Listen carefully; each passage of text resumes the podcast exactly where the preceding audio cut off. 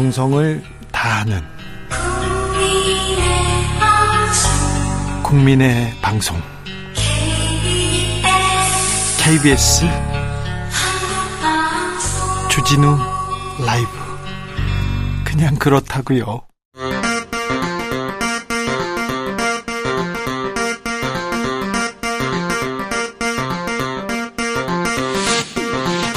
주진우 라이브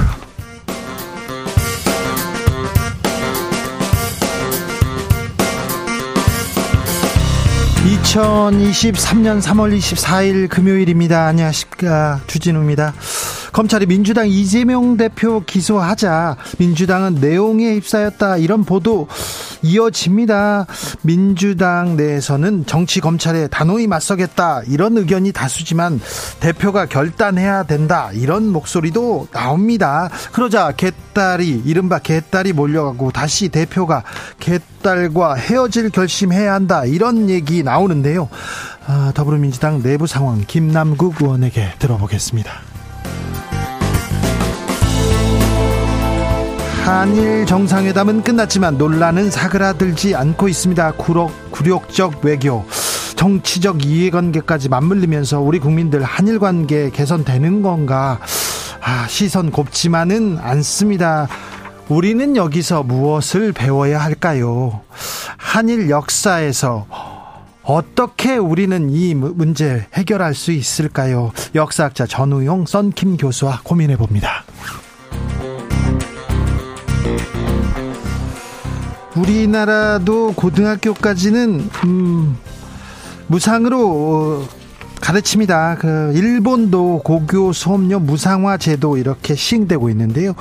조총련 계열 학교 조선학교는 혜택을 받지 못하고 있습니다. 일본 정부의 계속되는 조선 학교 차별 차별을 다룬 영화 차별이 개봉됐습니다. 아, 일본 내에서 한국을 바라보는 시선 조선학교 잔혹사 영화 차별의 감독 배우에게 직접 들어보겠습니다. 나비처럼 날아 벌처럼 쏜다. 여기는 추진우 라이브입니다. 오늘도 자중차에 겸손하고 진정성 있게 여러분과 함께 하겠습니다. 수도세도 폭탄이다 이런 보도 나왔더라고요. 17년 만에 최대 폭으로 상승했다. 아, 생수값은 한 달 만에 7% 이상 올랐다. 이런 보도도 나왔어요.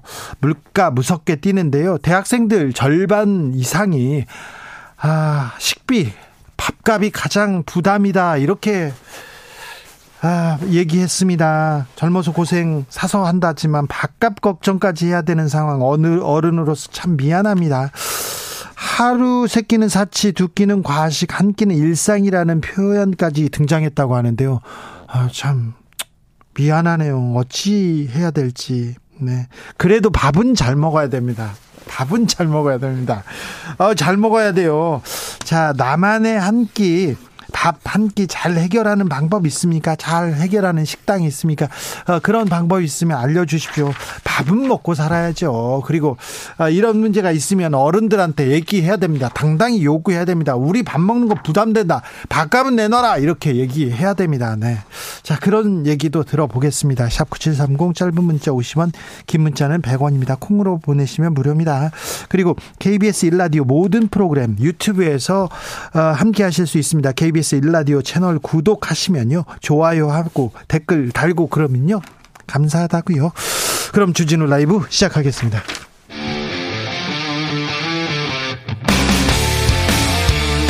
탐사보도 외길 인생 20년. 주 기자가 제일 싫어하는 것은?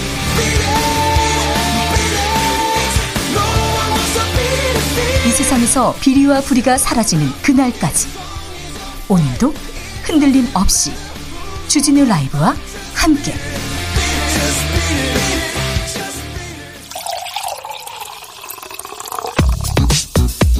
진짜 중요한 뉴스만 쭉 뽑아냈습니다. 주스.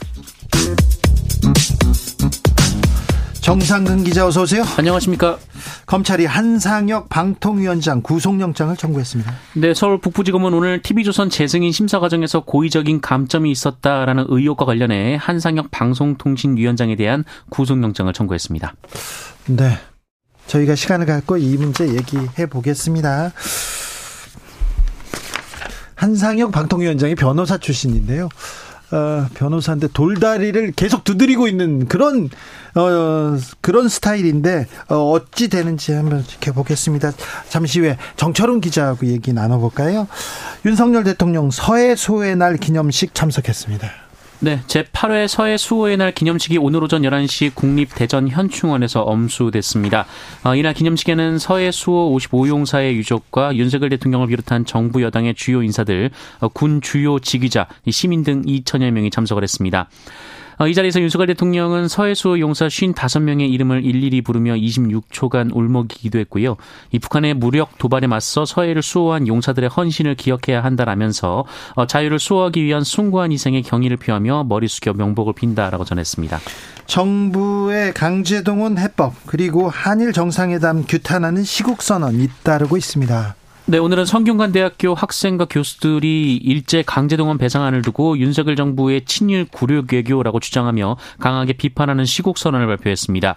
이들은 윤석열 대통령의 친일 굴욕 외교에 온 나라가 모욕감을 느끼고 있다라면서 죄를 지은 일본이 아닌 피해를 본 우리가 보상하겠다는 말도 안 되는 해법이라고 주장했습니다. 앞서 서울대와 동국대, 고려대의 교수들이 이에 대한 비판 성명을 발표한 바 있고요.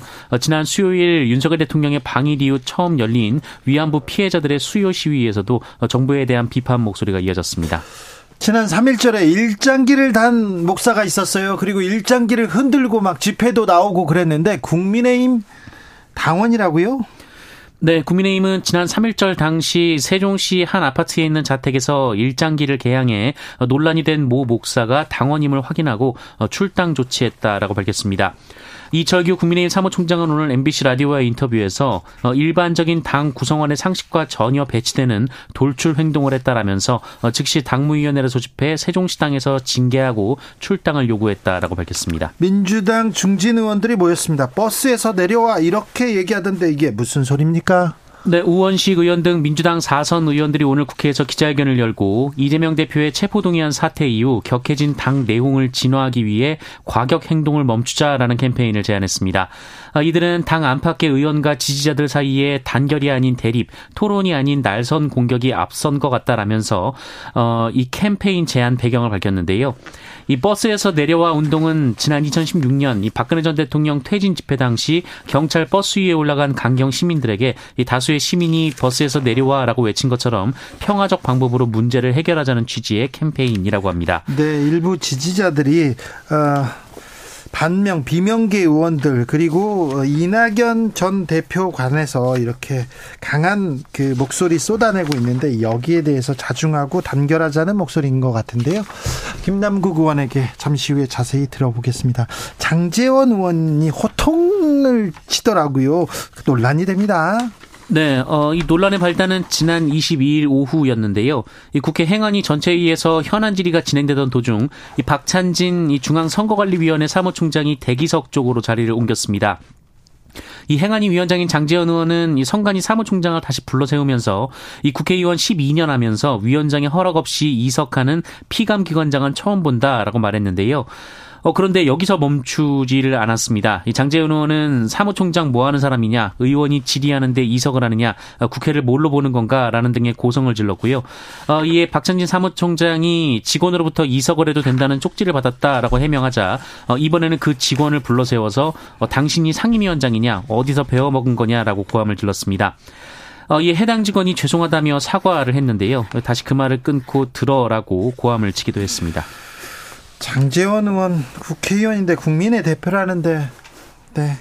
예의는 어디에서 배워 먹었나 이렇게 얘기를 하는 사람들이 많고요. 어, 당내 어, 국민의힘 내부에서도 비판 이어집니다. 뭐 당 바깥에서는 말할 것도 없고요. 장재원 의원 이번뿐만이 아니라 어, 이런 그 막말 그 이런 호통 논란은 계속 되기도 했었는데요. 장재원 의원이 가장 호통치고 어, 함부로 말을 이렇게 했던 사람 중에 한 명의 대상자가 윤석열 서울중앙지검장 검찰총장이고 했습니다. 지금은 이렇게 휙 바뀌었는데, 네. 네, 장재원 의원이 또 예, 사건을 만들었군요. 해외 도피 중이던 권도용 씨가 붙잡혔습니다. 네, 테라 루나 폭락 사태의 핵심 인물인 권도영 테라폼네스 대표가 유럽 몬테네그로에서 체포가 됐습니다. 몬테네그로 정부는 현지 시간으로 23일 권도영 대표로 의심되는 인물이 자국의 수도에서 검거돼 신원 확인 절차를 진행 중이다. 이렇게 발표했었고요. 한국 경찰은 몬테네그로 당국을 통해 신원을 확인했습니다. 이 권도형 씨 신병이 확보된 것은 한국 검찰이 지난해 9월 이 권도형 씨에게 자본시장법 위반 혐의로 체포영장을 발부받아 추적해온 지 약 6개월 만입니다. 네. 이 권도형 대표는 지난 2018년 이 social commerce 티몬의 창업자 신현성 전 차이 코퍼레이션 대표와 함께 이 테라폼 랩스를 설립했고요. 어, 여기서 가상 화폐인 테라 그리고 루나를 발행했습니다. 이 한때 가상화폐 시장의 고래라고도 평가를 받았다라고 라고도 하는데 예? 이 가상화폐 시장이 얼어붙으면서 가치가 폭락을 했고요. 어, 이 과정에서 투자자를 오도하고 시세를 조작했다는 혐의 등으로 한국은 물론 미국으로부터도 수사, 수사 대상이 됐습니다. 그래서 미국에서는 사기가 명확하다, 시세 조작했다 이렇게 얘기하는데 우리 검찰 경찰은 이 신현성 씨, 권도영 씨 수사에 의지가 있나 저는 조금 의문부가 찍히더라고요. 신현성 씨의 할아버지가 검찰 고위 간부였습니다. 그리고요, 네, 재벌가와 어, 친인척 관계이기도 하고요. 그래서 이 검찰 수사가 안 되는 건 아니겠죠. 왜 미국에서도 사기를 쳤고 전 세계적인 사기라고 다 하는데 우리 검찰은 뭐 하고 있는지 저는 좀 이해가 안 됩니다. 아, 재벌가이기 때문에 전직 고위 검사이기 때문에 수사가 안 된 건 아닐 거예요. 이번에 붙잡혔으니 어, 우리 수사 당국이 어떤 수사 내용 보여주는지 지켜보겠습니다. 후배 집에 몰카를 설치한 의사가 있습니다. 네, 여성 후배가 사는 현 아파트 현관문에 CCTV를 설치하는 등이 스토킹 범죄를 저지른 20대 남성이 경찰에 붙잡혔습니다. 이 남성은 CCTV 설치와 함께 피해자 집 도어락 비밀번호를 누르는 등 침입을 시도했고요. 어, 심지어 피해자 집 창틀에 소변을 뿌리기도 했습니다. 소변이요? 네. 어, 피해자 가족의 신고를 받고 수사하는 수사에 착수한 경찰은 곧바로 가해자의 신원을 특정했는데 이 피해자와 함께 일하는 병원의 선배 의사라고 하고요. 아이고. 같은 아파트에 거주하고 있었던 것으로 파악됐습니다. 네. 이 남성은 개인적인 호감 때문에 그랬다라고 경찰에 진술했다고 합니다. 호감 때문에 소변을 부려요? 저도 잘 이해가 안 되는데요. 네. 네. 어, 경찰은 접근 금지 등 이 잠정 조치 처분을 내렸고요. 구체적인 범행 경위를 파악하고 있습니다. 의사가 윤리 생명 윤리를 다루는 일이니까 뭐 윤리가 좀 필요한데요. 이 문제는 어떤 처벌을 받을까요? 처벌을 받아도 의사 면허를 의사 직을 수행하는 데는 별로 지금까지는 현행법상은 별로 큰 어, 제약이 없을 것으로 보이는데 이거는 어떻게 생각하시는지 이 점은 어떻게 생각하시는지 아니 호감이 있다고 소변을 뿌린다 이거는 좀 음, 어떻게 설명할 수도 없고 좀 이상한 거 아닙니까? 네, 뭐 어떻게 뭐 답글을 달 수도 없습니다. 네. 네. 많이 이상하잖아요. 네, 너무 이상합니다. 많이 이상하다고 하셔야지. 네. 참 이상하다는 말로도 좀 네. 부족할 것 같습니다. 그렇습니다. 아, 이 의사 물어보고 싶다. 가서 왜 그랬는지 꼭 물어보고 싶은데 아, 경찰 분들이 좀 어떤 일이 있었는지 이분 이 일 말고 다른 일은 어떤 일 했는지도 조금 네, 찾아주세요. 알려주세요.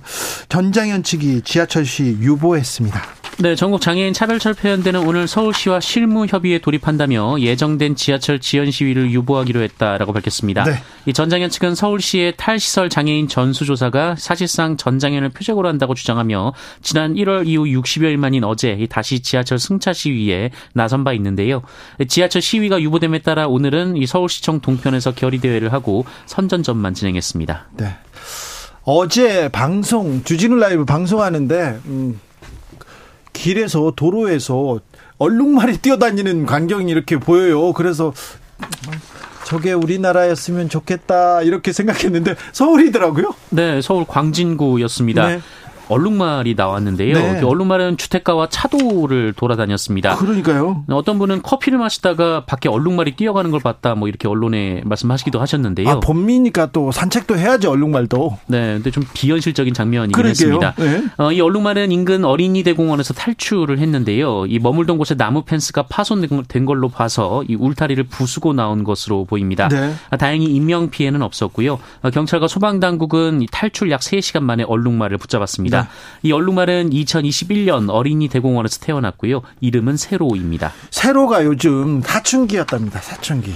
네, 이 세로의 일탈이 두 달 전부터 시작됐다라고 하는데요. 어, 지난 1월 이 서울시설공단이 유튜브 채널을 통해서 세로의 일상을 공개를 했는데 어, 부모가 숨지고 나서 세로의 반항이 시작이 됐다 뭐 이렇게 전했습니다. 아이고. 어, 유튜브에는 세로가 집에도 안 들어오고 옆집 캥거루랑 싸웠다라면서 이제 반항적인 세로를 길들이기 위해 어, 사육사가 손으로 밥도 주고 또 장난감도 주는 좀 모습을 소개하기도 했습니다. 캥거루랑 싸웠다면 이건 심각한 거 아닙니까? 네, 캥거루도 상당히 강한 걸로 알고 있는데요. 네. 네. 앞차기가 세요. 네. 어린이대공원 측은 이 탈출 원인 등을 조사해서 재발 방지 대책을 마련하는 한편 이 세로의 건강을 위해 전담 수의사 등을 붙일 예정이라고 밝혔습니다. 네. 자. 아, 얼룩말이 뛰어다니는 광경 우리나라였으면 좋겠다고 한 얘기는 네. 이국적인 장면이어서 제가 얘기했는데 좀 걱정했어요. 얼룩말이 아, 순하게 생겼잖아요. 그렇게 세상 착하게 생겼는데 성격이 좀 약간 포악해요. 막 물기도 한답니다. 음. 발길질도 잘하고요. 그래서 어 걱정이다. 저 나와서 뛰어다니다가 혹시 그랬는데 어, 마취총으로 잘 쏘아가지고 일곱 방 맞고 이렇게, 이렇게 쓰러져가지고 갔는데요. 좀 아, 좀 아, 안타까워요. 어, 동물원 안에서 이 우리에서 얼마나 답답했을까 이런 생각해서요. 피해가 없어서 다행입니다. 네, 네. 음, 주스 정상근 기자 함께했습니다. 감사합니다. 고맙습니다. 아, 젊은 청년들이 밥기, 밥 한 끼를 걱정한다고 합니다. 그냥 걱정입니다. 네. 3012님께서 다른 사람 밥 걱정하기 전에 일단 기자님부터 좀 밥을 좀잘 챙겨 드세요. 네. 감사합니다. 네. 죄송합니다. 아, 네. 밥 잘 먹어야 됩니다. 밥 잘 먹어야 돼. 제가요, 음, 밥을 잘 안 먹다가요 아파가지고요 아파가지고 고생하고 있습니다 그래서 네 잘 먹어야 되겠다 생각합니다 장현수님 시청 구청 구내 식당도 가, 구내 식당 가격도 싸고 잘 나옵니다 일반 시민도 먹어도 됩니다 아 구내 식당 이용하라고요 0147님은요 대학교 졸업한 20년 다 돼 가는데 종종 학식 먹으러 갑니다 집에서 차로 한 10분 거리인데요 음, 기본 1,400원 특식 1,600원 라면 800원이던 게 지금 4,500원이더군요 아 1,400원에서 깜짝 놀랐어요. 네, 그렇죠. 지금 비싸요. 1219님, 45년 전쯤 대학 다닐 때가 생각납니다. 학생 식당에 우동 250원, 정식은 400원이었는데 아 옛날 얘기시네. 자취를 했던 대학 시절 우동과 정식 가격 차가 150원이라 내내 우동만 먹고 한 달에 한 번 정도 정식 먹었던 기억 납니다. 세월만큼 물가가 오른 부분 생각나고 바깥 부담으로 느끼는 지금 학생들 오버랩 됩니다. 아이고 밥은 먹여야 되는데 어, 밥을 먹일 수 있는 청년에게 밥을 맘 껏 먹을 먹일 수 있는 그 특단의 대책 이렇게 내놔야 됩니다. 밥은 먹어야지요. 좀 쉬어야지요. 네. 공부도 그렇게 열심히 했는데 교통정보센터 다녀오겠습니다. 유하영 씨.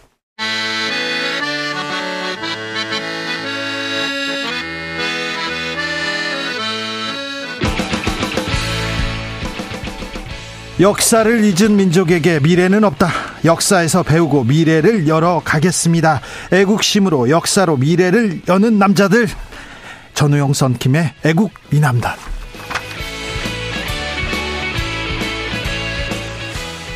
음, 안지나 선아 역사 생각합니다. 네. 아, 역사학자 전우영 선생님 모셨습니다. 안녕하세요. 네, 안녕하세요. 네. 영어학자 아닙니다. 방송인 아니고요. 썬칩도 아닙니다. 현대사의 청통한 학자입니다. 썬킴 교수 모셨습니다. 왜 남의 이름 가지고 장난을 치십니까? 누가 장난을 쳤어? 썬칩이라니요. 썬칩 아니라고 했잖아요. 아, 네. 저 애국 미남단이라고 저희가 역사에서 배우고 미래를 열어가자. 미래를 여는 남자들입니다. 어, 뭐, 저 애국 미남단에 좀, 좀 불만이 있으십니까? 아니, 선생님. 저 미래를 열어가는 남자 그러니까 이해가 되는데 아? 보통 미남 그러면은 네. 잘생긴 남자란 뜻이잖아요. 아우. 제가 그 얘기는 60평생 살면서 들어본 적이 없어서 아유, 좀왜 그- 당황스러웠죠. 왜 그러세요? 사모님, 사모님이 말- 서운하게 생각하시겠어요. 그리고 또, 어, 역사 의식이 좀 바른 사람 있잖아요. 생각이 바른 사람들, 어, 잘생겨 보여요. 저 이게 코너에 이제 게스트들은 이제 미남이 맞는데 네. 진행자는 아닌 것 같아요. 아, 알겠어요. 저는 알고 있어요. 네. 제가 예, 예, 예전에 애국소년단을 운영해가지고 아, 예. 김재동 씨하고 둘이서 애국소년단을 외치고 다녀가지고 애국 미남단으로 이렇게 일단 출범하겠습니다. 그런데 청취자들이 이거 미남 아니다. 그러면 우리가 바꾸고요. 어, 저, 저 지금 전우영 썬킴 선생님께서 아, 이거 문제가 있다고 하면 바로 바꿉니다. 우리는 예, 역사에서 배우고요. 사과할 것은 바로 사과합니다. 잘못하고 국민들이 좀 굴욕적이다 그러자면 바로 사과하겠습니다. 네, 생방송의 매력이죠. 네, 그렇게 가보겠습니다. 어, 전우영 선생님, 네. 어, 선생님한테 듣는 그런 시간이에요, 사실은. 자, 어떤 얘기 해볼까요? 첫 번째 수업은. 어, 이번에 이제 한일 정상회담 하고 나서 네. 또 하는 과정에서도 그랬죠. 어, 이- 오늘 들어보니까 일본 내 언론들 또 일본 정치인들이 네. 사과하기는커녕이고 예. 이제 한국이 사죄해야 된다 그동안의 일에 대해서 한국이요? 한국인이 사죄해야 된다 이런 얘기를 했다는 뉴스를 봤어요. 한국에서. 예, 한국인이 사죄해야 된다. 뭐 네. 심지어는 어, 이토 히로부미 암살에 대해서 이제 안중근이 이토 히로부미를 암살했는데 그 안중근을 영웅시하고 하는 이런 일들에 대해서 한국이 사과해야 한다고 주장하는 그런 사람들까지 나타났다 이런 얘기를 들어봤어요. 하기야 얼마 전에 관방 예. 장관이 그랬습니까? 강제동원 없었다고 얘기했지 않습니까? 그렇죠. 네. 어, 이제 그런 얘기들이 나오는 시점에서 일부 한국인들이 어, 우리가 일본이 잘못했다라고 이제 스스로 어, 이야기하는 그 말에 동조하는 사람들이 나오는데 저는 여기 깔려 있는 좀 어, 의식이 네. 자기 비하. 다른 말로 하면 이제 일본인들의 혐한 의식에 동조하는 그런 사람들이 있는 것 같고 그게 이제 우리 안에 혐한이라고 생각이 되어서 어, 첫 순서지만 또 시- 시성으로 비춰볼 때 네. 우리 안에 혐한의 정체가 과연 무엇인가 이거 좀 얘기를 해봤으면 좋을 것 같아요. 저는 그 우리 전 교수님 그 말씀을 듣고 정말 머리를 탁 쳤습니다. 이걸 왜 우리가 생각을 못했냐. 혐한이라고 하면 보통 이제 일본에서의 혐한을 생각하지 않습니까? 네. 근데 우리 안에 혐한이 깔려 있다.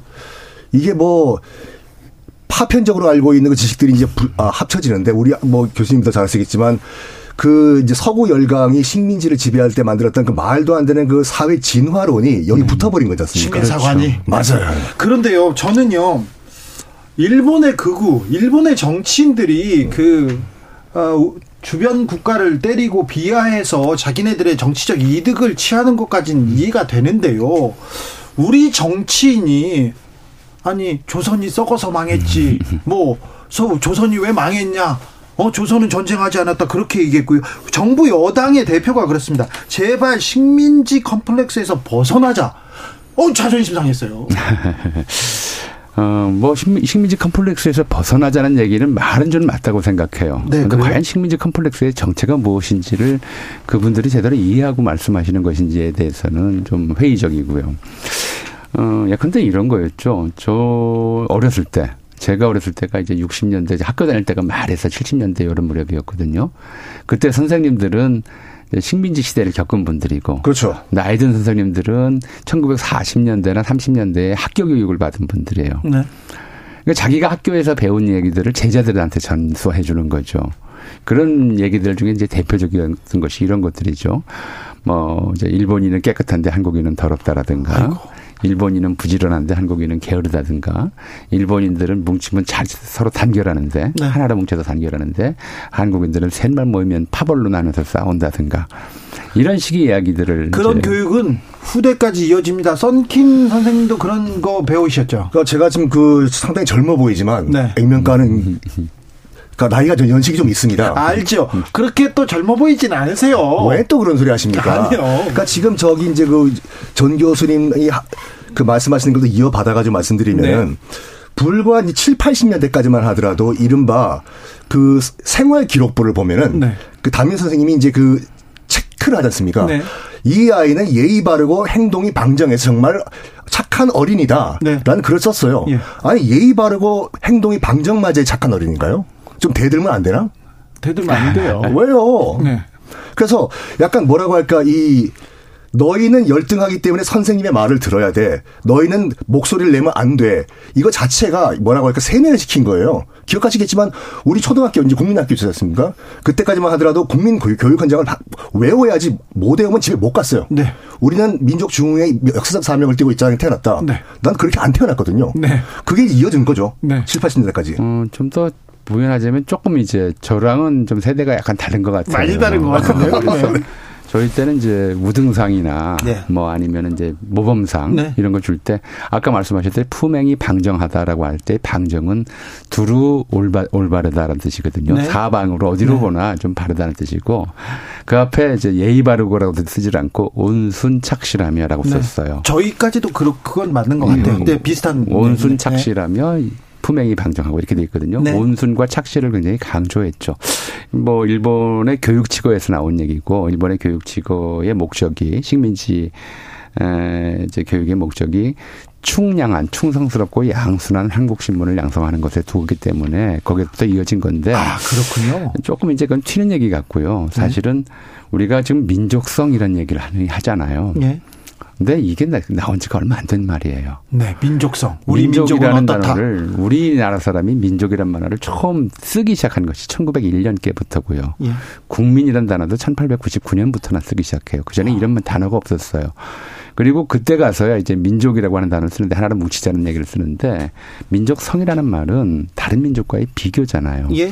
1901년 시점에서 우리가 주로 비교 대상이 되었던 민족이 일본 민족이었고요. 네. 그리고 바로 그런 이제 민족성을 이제 서로 비교하면서 일본이 강하고 당시에 한국이 약했으니까 강자가 약자를 지배하는 것은 당연하고 약자가 지배받고 지배당하고 모욕당하고 멸치당하는 것은 다 그럴 만한 이유가 약자에게 있다라고 하는 논리를 그러니까 일본이 자기의 이른바 불법적인 침략 행위들을 정당화하기 위해서 한국인들 스스로에게 자기 비하 의식을 심어주는 근거들을 조작해서 조작해서 교육 과정을 통해서 사람들의 의식 속에 심어 놓았던 거죠. 이 말은 맞습니까, 교수님? 그러니까 일본이 이제 뭐라고 할까 서세 동점이라고 하면서 예. 이제 서양 세력이 점점 동아시아를 점령하는 과정에서 우리가 살아남기 위해서 일본도 서양과 똑같이 우수한 민족이다 라는 걸 개념을 정리를 해놓고 그렇죠. 그거를 증명하기 위해서는 비교 대상이 필요하잖아요.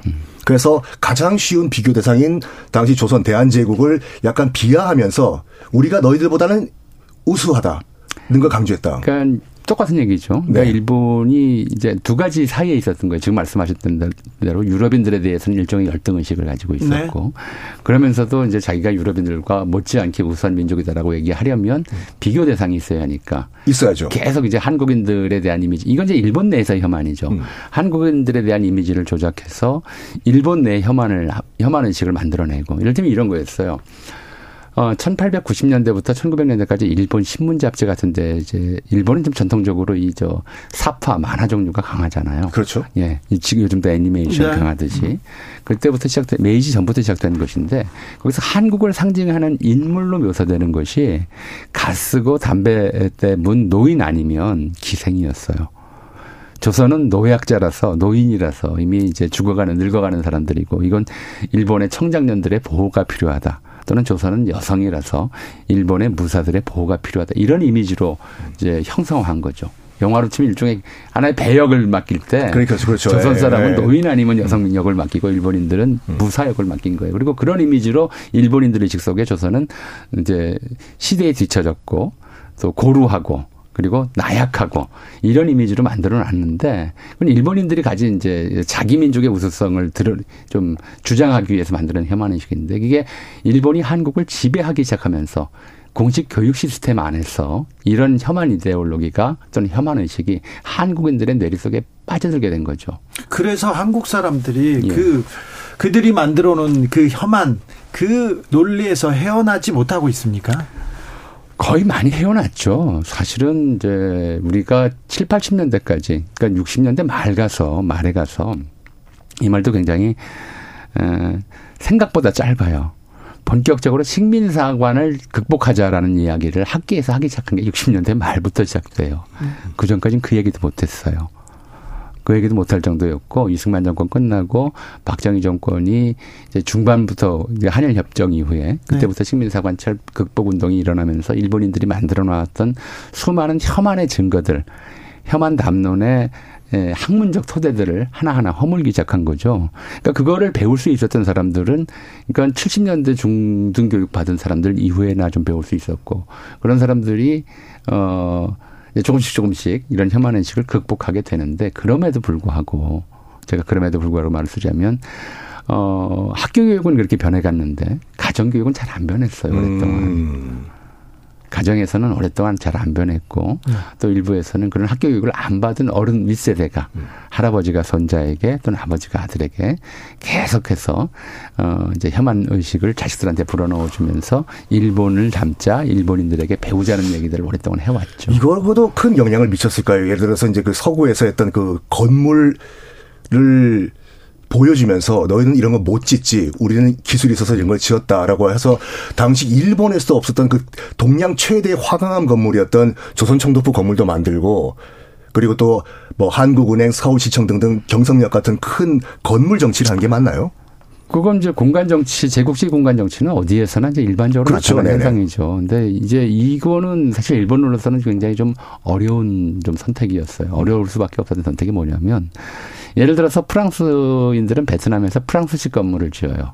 그렇죠. 영국인들은 인도에다가 영국식 건물을 지었죠. 네. 근데 일본인들이 조선에다가 일본식 건물을 지으려고 했더니 하면 이게 목조 건축 문화에서는 목조 건축은 그렇게 크게 높게 지을 수가 없는 거죠. 예. 그러니까 이건 이제 일본인들이 어 조선 땅에다가 일본식 건물을 짓는 게 아니라 영국식이나 프랑스식이나 독일식 같은 절충식을 지을 수밖에 완전 없었던. 일본식으로 그렇죠. 볼 수 없죠. 이런 것들 때문에 한국인 내에서 이제 그런 생각들이 나오는 것이고 일종의 좀 헤게모니 경쟁이 벌어지긴 해요. 그러니까 일본인들은 한국인들이 많은 경우 그러니까 특히 독립운동가들 같은 경우에 우리가 일본보다 못난 게 없다라고 생각하는 사람들.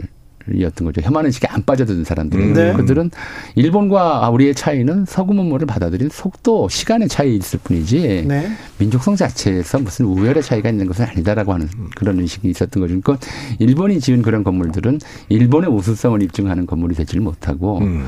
궁극적으로는 서구 문물의 우수성을 입증하는 건물처럼 아이러니컬하게도. 예, 그렇게 돼버린 거죠. 음.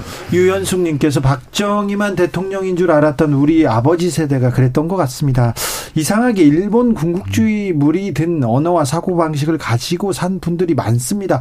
일반 국민들 젊은이들은 그렇지 않은데요. 정치권에는 조금 많은 것 같아요. 어, 그렇죠. 사실은 이제 그럴 수밖에 없었던 이유들이 있어요. 이건 뭐 나중에 우리 우리 썬킴 선생께서 현대사 쭉좀그 리뷰를 하시면 네. 아실 수 있겠지만. 아, 그렇진 않습니다. 네. 네.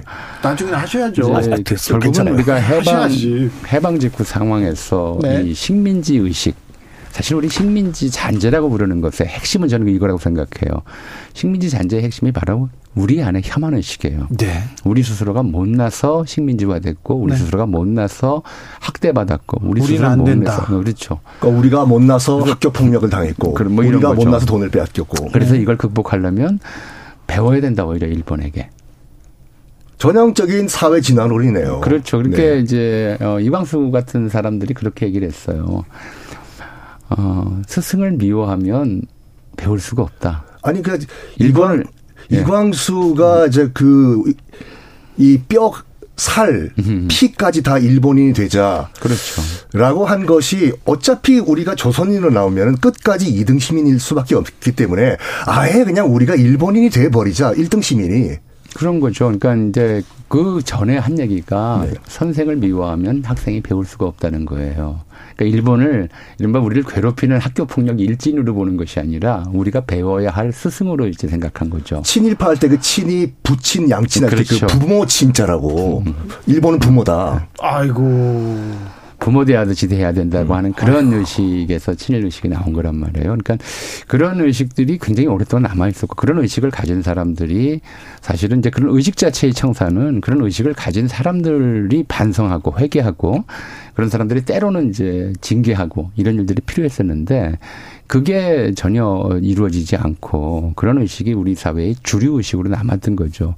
그렇다 보니까 이제 정치권의 그런 의식들이 어, 그 하나의 상식처럼 오랫동안 자리 잡고 또 유지되고 있는 것이다. 뭐 그렇게 봐야 될 것 같아요. 강경희님께서 오 썬킴 교수님 애국미남 프린스 반갑습니다 이렇게 네 굳이 또 영어로 써주셨네요. 네. 프린스라고. 네. 4200님 전우영 선생님 존경합니다 자주 나오시면 좋겠습니다 저희가 금요일마다 애국 미남단 운영해 보겠습니다 힘 닿는 대로 가보겠습니다 요것 우리 안에 혐한에 대해서 얘기하는데 이 부분 하나 짚고 넘어가야 되는데 역대 정상회담이 있었습니다. 그리고 박정희 전 대통령이 일본에 갔을 때 수많은 수많은 사건들을 일으키고 왔습니다. 네.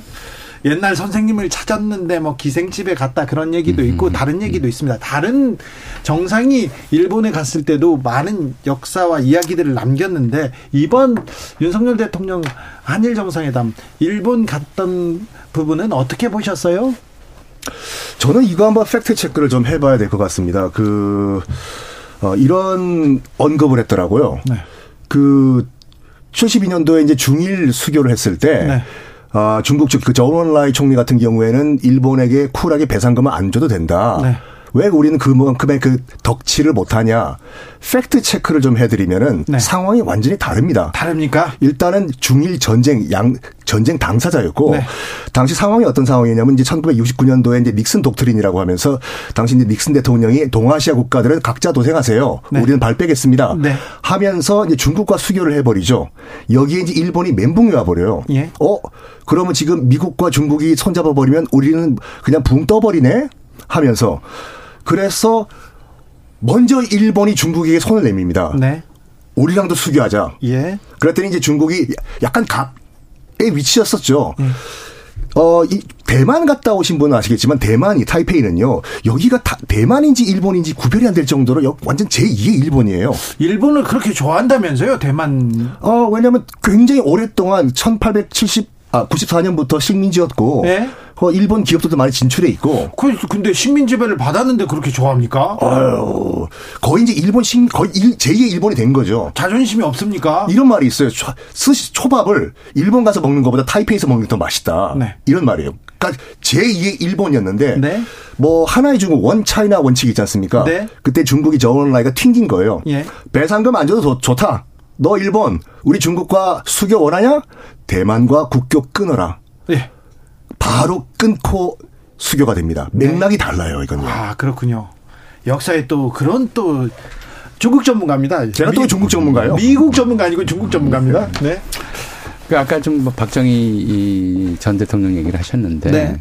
박정희는 대통령으로 있을 때는 한 번도 안 갔어요. 아, 그렇습니까? 국가재건 최고회의 의장으로 갔었고. 아, 그래. 대통령이 오- 오르기 전에. 예, 뭐 나고모 신이치 같은 전 만주군관 학교 교장이 예.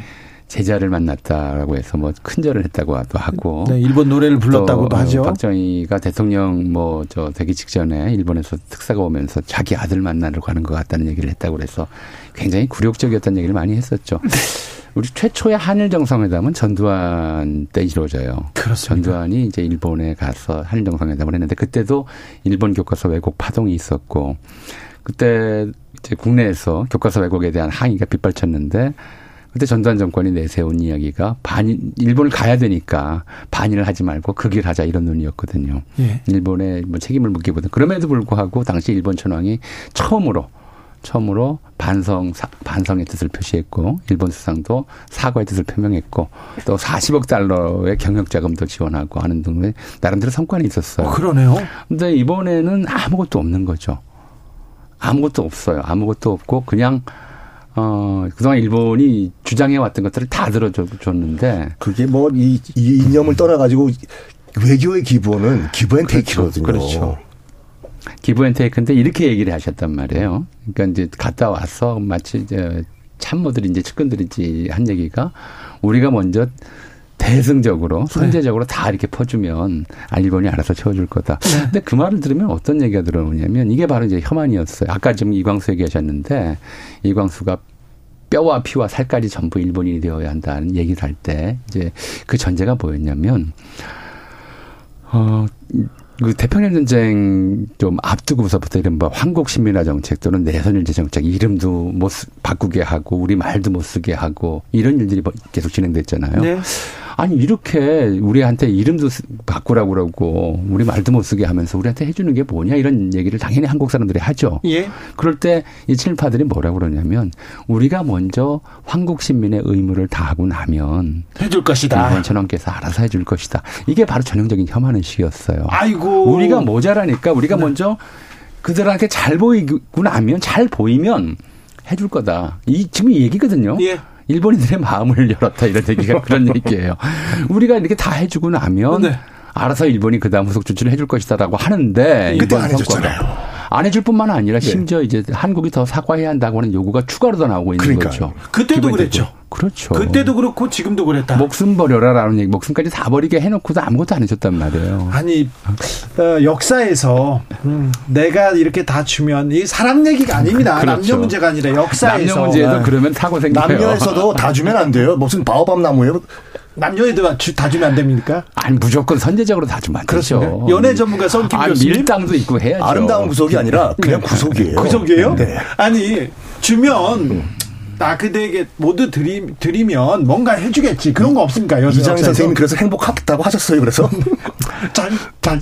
아니 근데 역사 속에서 그런 거 없습니까? 통 크게 내주고 통 크게 받는다 그런 거 없어요? 빅딜 뭐 아 빅딜 아, 딜은 사전에 합의해서 하는 거죠. 그럼요.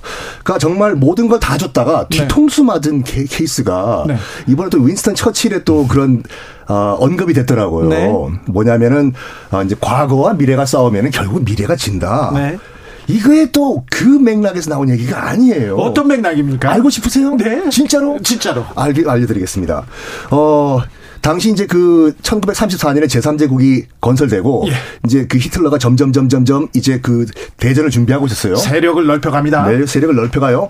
근데 영국과 프랑스도 어떻게 할 수가 없어. 예. 왜냐하면 1차 대전 때 영국과 프랑스도 시- 승전국이 있지만 네. 벌써 거기도 석기 시대로 돌아간 상태예요. 너무 힘을 많이 뺐거든요. 너 뺏겼어. 근데 차근차근 차근 이 독일 같은 경우는 베르사유 조약을 어기면서까지 군수를 점점점 늘리고 있었어요. 네. 이거 막아야 된다. 네. 근데 마지노선이 어디였냐면 그 지금의 체코의 주데텐란트라는 지역이 있었어요. 네. 그 독일어를 쓰는 지역인데 여기를 히틀러가 점령을 해버렸네. 네. 이게 마지노선이다. 네. 그래서 영국과 프랑스가 독일에 가서 히틀러와 담판을 합니다. 네. 어, 여기까지만 드시라고 네. 주데텐란트까지만 그리고 나머지 지역은 놔두라고 네. 히틀러도 알겠다고 해서 평화 협정에 사인을 해요. 예. 그 이른바 유화 정책, 어피스먼스 정책이라고 하죠. 네. 그때 이제 체인블런 영국 총리가 네. 네. 여- 런던에 도착해서 히틀러의 사인을 받은 그 평화 협정을 네. 흔들면서 자랑을 해요. 나 뭐 히틀러한테 이 평화 협정 약속을 받고 왔다. 전쟁 없어. 전쟁 없어. 네, 걱정 마. 그게 1938년도거든요. 네.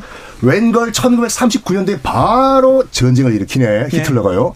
그리고 점점 점점 점 유럽 각국을 꿀꺽 먹기 시작해요. 예. 국내 여론이 들고 있는 거예요. 영국에서요. 네. 체임벌린 처벌하라고. 네. 이 모든 게 체임벌린의 그런 오판 때문이다. 네. 이미 전쟁 중이에요. 예. 여기에서 했던 처칠의 발언이 그거예요. 지금 당장 독일과 싸우고 있는데 체임벌린 지금 치- 처벌하는 게 뭐가 중요하냐? 네. 일단 현재가 더 중요하다. 이 맥락에서 나온 거예요. 맥락이 아예 다르네요. 역사적 역사적으로 지금 비유할 수 있는 사건이 아닌데요. 그거 간단하게 얘기하면 이런 거죠. 그러니까 예전에 노회찬 전 의원께서 하신 말씀이 있어요. 외계인이 침공하면 그때는 일본이랑도 협력을 해야 된다. 네. 똑같은 얘기였거든요. 그 네. 영국 국내에서 싸울 일이 아니다라는 얘기였던 건데 지금 네. 우리는 네. 일본과의 외교 관계에 관해서 이야기하면서 엉뚱한 예를 든 거죠. 네. 예. 그래서 지금 이제 핵심은 그거라고 생각해요. 이렇게 다 퍼주고 나니까 우리가 다음 카드가 없어요. 지금 우리 한일 간의 외교 현안이 되어 있는 것들이 뭐겠어요. 첫째, 알 아시다시피 뭐 저 얘기했느냐 안 했느냐 하지만 독도 문제가 네. 있고요. 이 문제에 대해서 지금 우리가 일본이 요구하고 있는 것은 당장 뭐 독도 내 나라는 아니더라도 네. 독도 해상 인근 해상에서 일본 해상 자위대 자유롭게 훈련하게 해달라는 얘기를 했- 할 수도 있을 것이고요. 네, 분쟁 지역으로 만들지 네. 말자. 그리고 공동 수용으로 예. 같이 뭐 예, 거기서 예. 이용하자 이런 얘기를 뭐, 그 원전 오염수 방출 방류 문제라든가 네. 후쿠시마산 농수산물 그 수출 수- 문제라든가 문제, 네.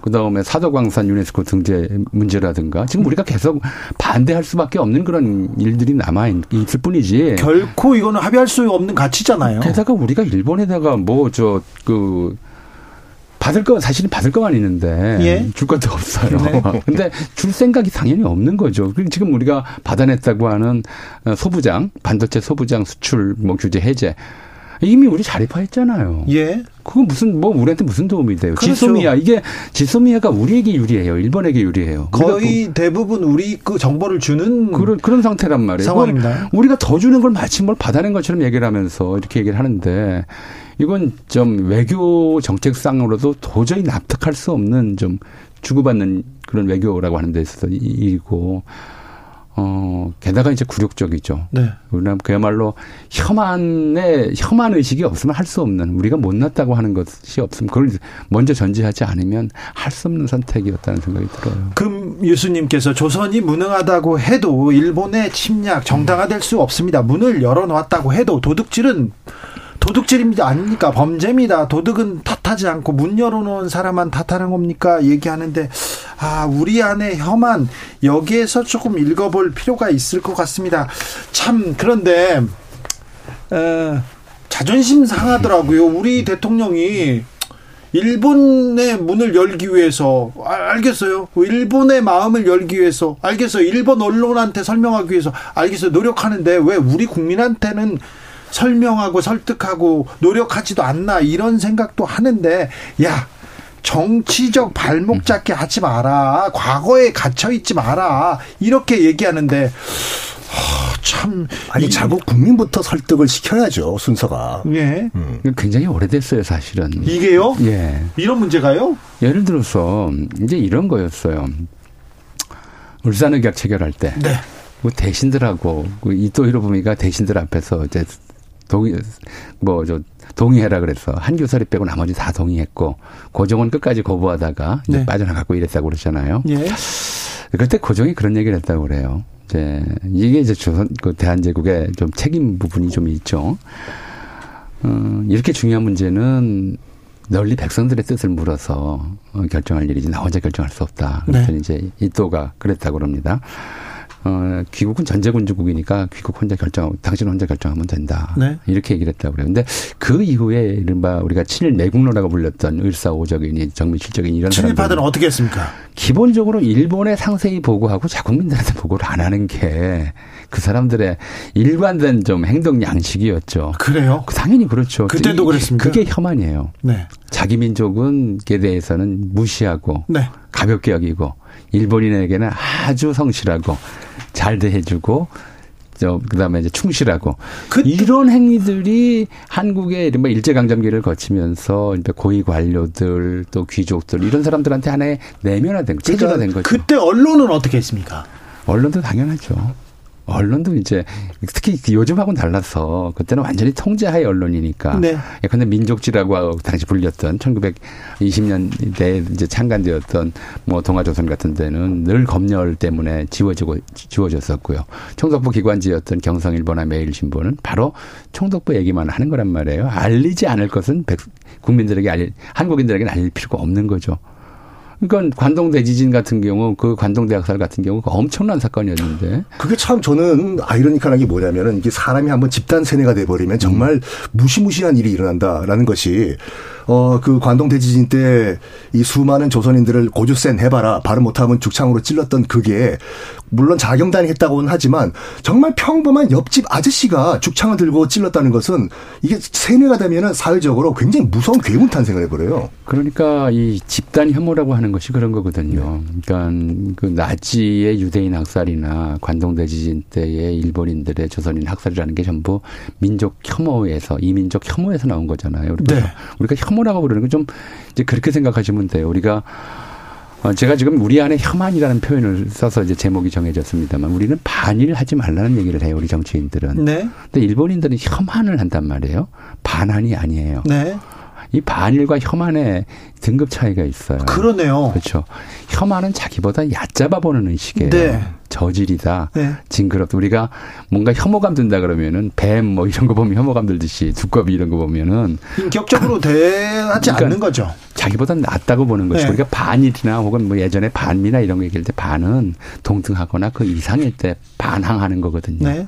반대 반항하는 것은 이제 일본은 우리가 얕잡아 보진 않는 거예요. 네. 반면에 일본인들은 이 한국을 식민지로 지배했기 때문에 얕잡아 보는 의식이 있고 그 얕잡아 보는 의식은 어떤 이제 행동으로 이어지냐면 죽여도 괜찮다는 행동을 사람이 아니다 이거죠. 그렇죠. 음. 개돼지 취급할 수가 네. 있다는 거예요. 그래서 조금 전에 말씀하셨듯이 실제로 관동대 학살 때 이제 어떤 이제 일본 소년의 일기가 나중에 발견됐어요. 지금 바로 그 말씀이에요. 이웃집에 친절한 아저씨가 우물가에서 대나무를 짓고 있는데 씻고 묻어 있다. 아 근데 그게 어, 그게 뭐예요? 그랬더니 소를 잡았나 그랬더니 조센 조센징을 잡았다고 이렇게 웃으면서 얘기를 하더라. 이런 이제 일기를 어린 소년이 쓴 일기가 나, 이제 공개됐었거든요. 그렇게 생각한 거예요. 혐오감이라고 하는 것은 한 민족에 대한 혐오감이라고 하는 것은 결국 반인륜적 범죄로 이어져요. 그래서 한국인들의 반일이라고 의식이라고 하는 것이 일본인에 대한 테러로 나타나지는 않는데 네. 일본 시내에서는 도쿄 시내나 이런 데서는 그 혐한하는 사람들이 한국인 만나면 테러해요. 이 과연 무엇이 더 문제인가 우리가 여기에 균형을 잡아야 되고 적어도 이 문제에 대해서 이제 이게 뭐 일본 어 시민들이 하는 일을 하더라도 대통령이 갔으면 적어도 그런 혐한에 대해서는 좀 어, 서로 각성하고 우리 뭐 우리가 반일하지 말자는 얘기를 하더라도 네. 어, 같이 해야 되는데 그런 생각이 없는 거죠. 역사적으로 이어져 온 일본의 혐오 우리에 대한 혐오에 대해서 한마디도 바로잡지 않고 수십 번 사과했다. 이걸로 끝날 일은 아닌 것 같습니다. 미래로 나아가자. 이런 일은 아닌 것 같습니다. 역사에서 배우겠습니다. 과거에서 뭐가 잘못됐는지 우리가 배워서 미래로 나가겠습니다. 애국 미남단 전우영 썬킴이었습니다. 감사합니다. 네.